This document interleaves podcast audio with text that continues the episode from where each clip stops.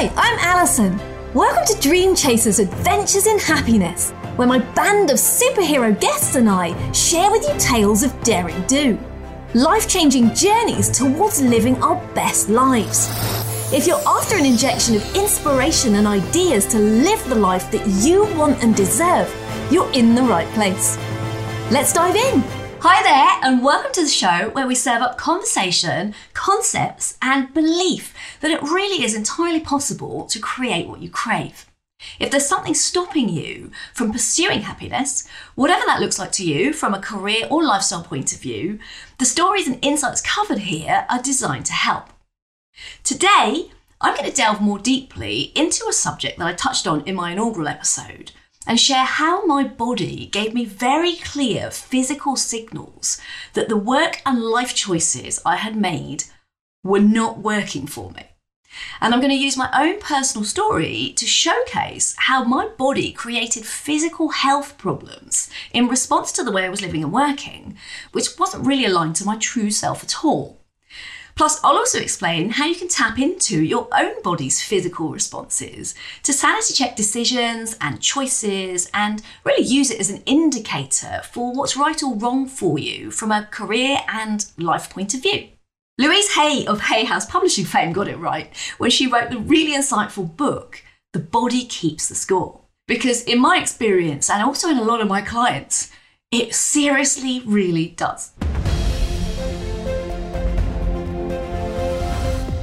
So let me begin by painting a picture for you of what happened with me. Probably about five years into my working life, so I was about 26 um, at that point, my health problems started. It began with a kind of sort of general malaise, like I felt tired and drained of energy a lot of the time.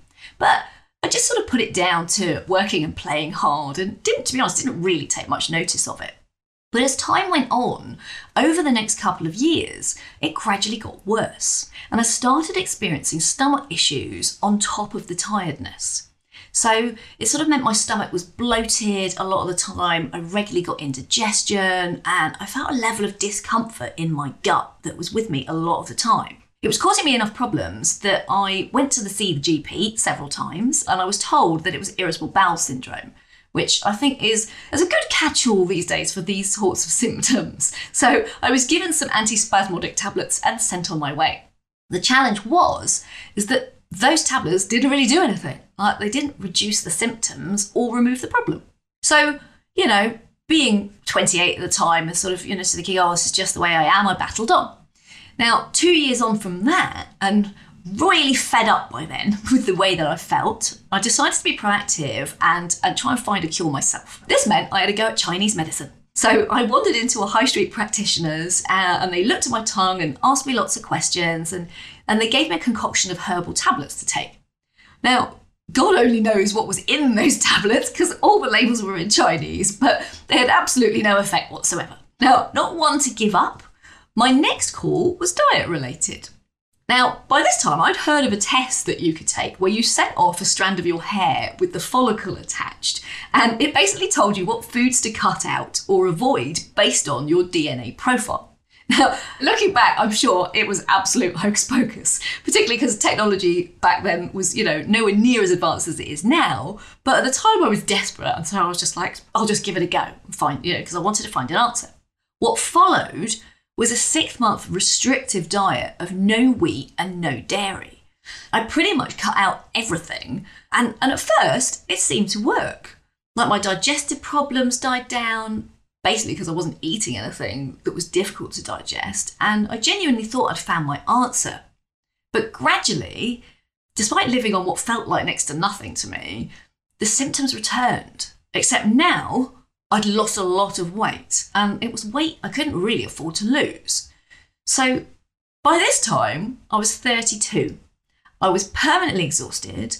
I had ongoing indigestion and heartburn, but I also had accumulated regular chest pains that ran diagonally up and down my body. So my body just hurt a lot, a lot of the time. Um, I was also super prone to sickness. So, and I think it was because my, my immune system was on the floor. So, like, I caught every single bug that went around, and I spent most of my time just generally feeling awful. But then, a few months on from that, it got a whole lot worse. And effectively, my digestive system shut down completely. So it meant I was vomiting after every meal because I just couldn't keep food down. It just wouldn't digest, despite the fact that I loved my food.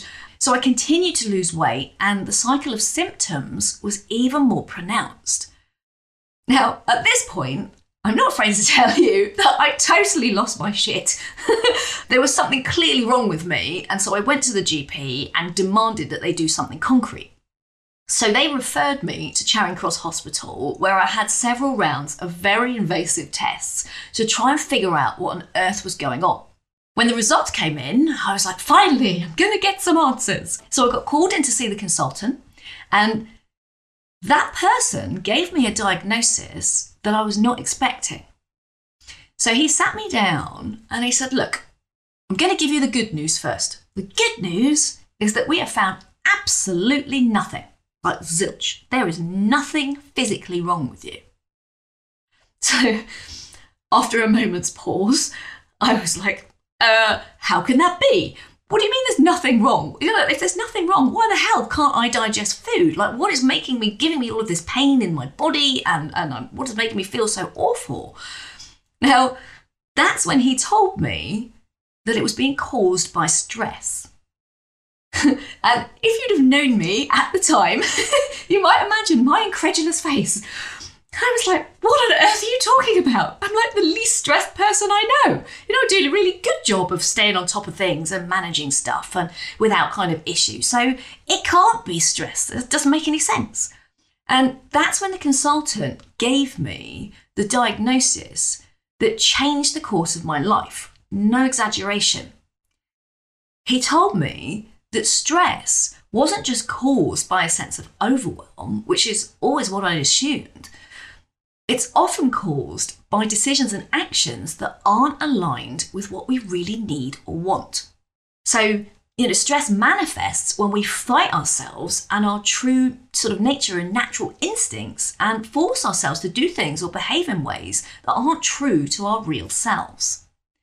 Now, the consultant suggested that this is what I was doing and that because I wasn't mentally acknowledging the stress that this was causing, it had to go somewhere. And so I was effectively pushing it into my physical body. So, in thinking about this, as he was giving me this very weird diagnosis, I was like, So you're telling me I'm basically causing my own illness? I am making myself ill. And this guy looked at me with a dead on stare and looked straight in the eye and just said, Yes. and then he asked me another question, which completely confused me. So he, was, he went on to ask, you know, how well do you sleep? Now, I was like, what's this got to do with anything? And I was like, I sleep fine. And he said to me, I put money on it, you don't. Now, he could tell by this point that I thought that this whole thing was crackers. You know, I didn't really believe what he was saying to me, and, and it just didn't make any real sense. And so he set me a challenge. He asked me to take some really strong sleeping tablets that he was going to prescribe for two weeks and then come back and see him. Now, at a loss at what else to do, I did just that. And seriously, these pills, they were like horse tranquilizers. They totally knocked me out. But by the end of the first week of taking them, I was like, is this how normal people feel? Because physically, I felt like a different person. And it made me realize that, in fact, I didn't sleep normally. You know, I, I'd come and I came to learn over the coming months that I was actually a chronic insomniac. So I got no more than about two to three hours of broken sleep a night. But at the time, I was so disconnected from myself and my body, that I had no idea. I was completely oblivious to it. So when I went back to see the consultant two weeks later, I was like, okay, I'm listening. Like, clearly, I don't realize what the hell it is I'm doing to myself. But now I have an even bigger problem because if I don't realize I'm doing this, how on earth can I fix it? Like, if I don't even recognize that I'm stressed in the first place, like, what am I going to do?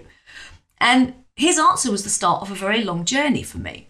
he recommended that I start asking myself some very difficult questions about the way and how I was living and working, and how aligned that was with what felt right for me, but actually listen to the answers from my physical body rather than my mind. Right? Weird, right? So he was asking me to learn to tap into my body's physical responses to things. So the choices I was making and the things I was doing, and use this intel to slowly start making different decisions. You know, ones that my body knew felt right. Now, I'm going to be honest, this was no mean feat for me because I had come to use my body as armor like almost like a physical shield to battle my way through things that I didn't like or that I didn't feel aligned with. And it meant I was hugely disconnected from it. So it took a lot of practice and patience over several years to test it out and play with it. Um, you know, really get a sense of what worked for me and what didn't until I became very au fait with what my, my body had to say on everything. Now, what I learned over the course of those years was that I wasn't living true to myself. My choice of lifestyle and my work and the way in which I was approaching it was at serious odds with my real nature and the things I really cared about. Basically, I was contorting myself to fit a mold, operating out of character, and ignoring every single kind of gut instinct I had about what was right for me. So, this is actually something that my clients do a lot for the same reasons that I did it. Because, you know, we just made the assumption that this was just reality, right? You know, work and life is the same for everyone, or at least in the Western world.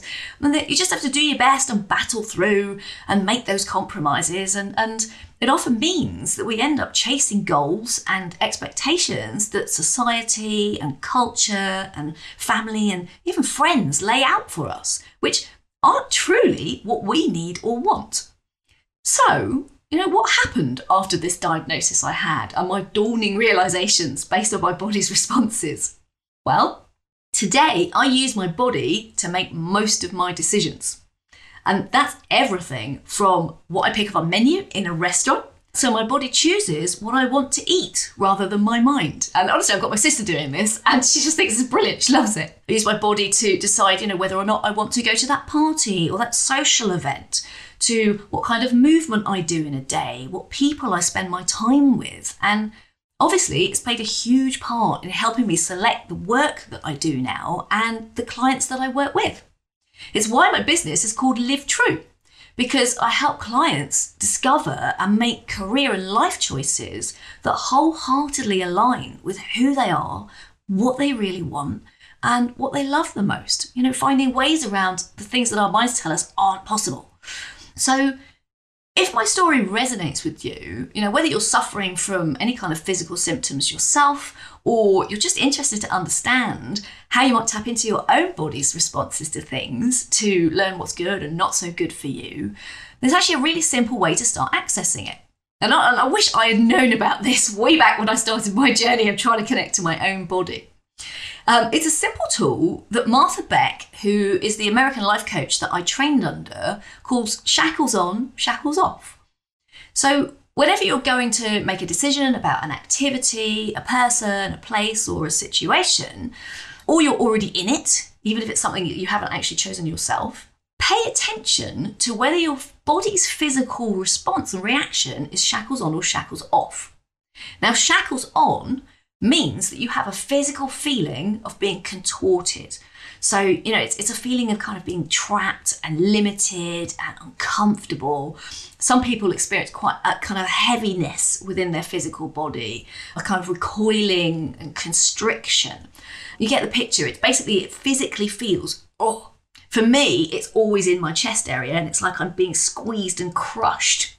By contrast, shackles off means that you feel physically light and open and free so it's a feeling of, of, of sort of, of expansion and ease in your body. A lot of people report kind of almost feeling quite joyful in their body and sometimes enlightened. And it physically, it physically feels like freedom and like a yes from your body. Now, I have my clients play around with this, and they're often surprised by the answers from their body versus their minds. And that's because our minds can do a great job of convincing us of what's possible or permissible for us. You know, and it can lead us to decisions that don't really serve us very well. But the most important thing in everything I've been talking about is that your body doesn't lie. While your mind can argue with you and find all sorts of rationales for even the very worst ideas for you, your body can't. It can only state the truth. You know, it either feels physically good, neutral, or physically bad. It can't pretend. So it's the most reliable source of information if you truly want to understand what's best for you. So I will leave you with that thought. That's it for this episode. Uh, I really hope it's provided some food for thought. No, no pun intended. and if you have, if you fancy having a go at tapping into your own body's responses, you know, just really enjoy experimenting with it. You can try it on all sorts of things. Uh, and like me, you might just learn a whole lot about yourself that you never had a clue about. Uh, and it might help you make decisions that set you up for everyday alignment and happiness. And if you know anyone who would benefit from listening to this episode, please do share it. And until next time, just know, honestly, I really believe in you and your ability to tap into your body and use that intel to make decisions that serve you so that you can create the, the career and the lifestyle that you really want. Thank you for listening today. I hope our time together has got you thinking about your own adventure in happiness. So please do get in touch. I'd love to hear more about your story. And why not join our Dream Chasers Unite community? There is nothing better than an adventure shared. Until next time, be brave and go create what you crave.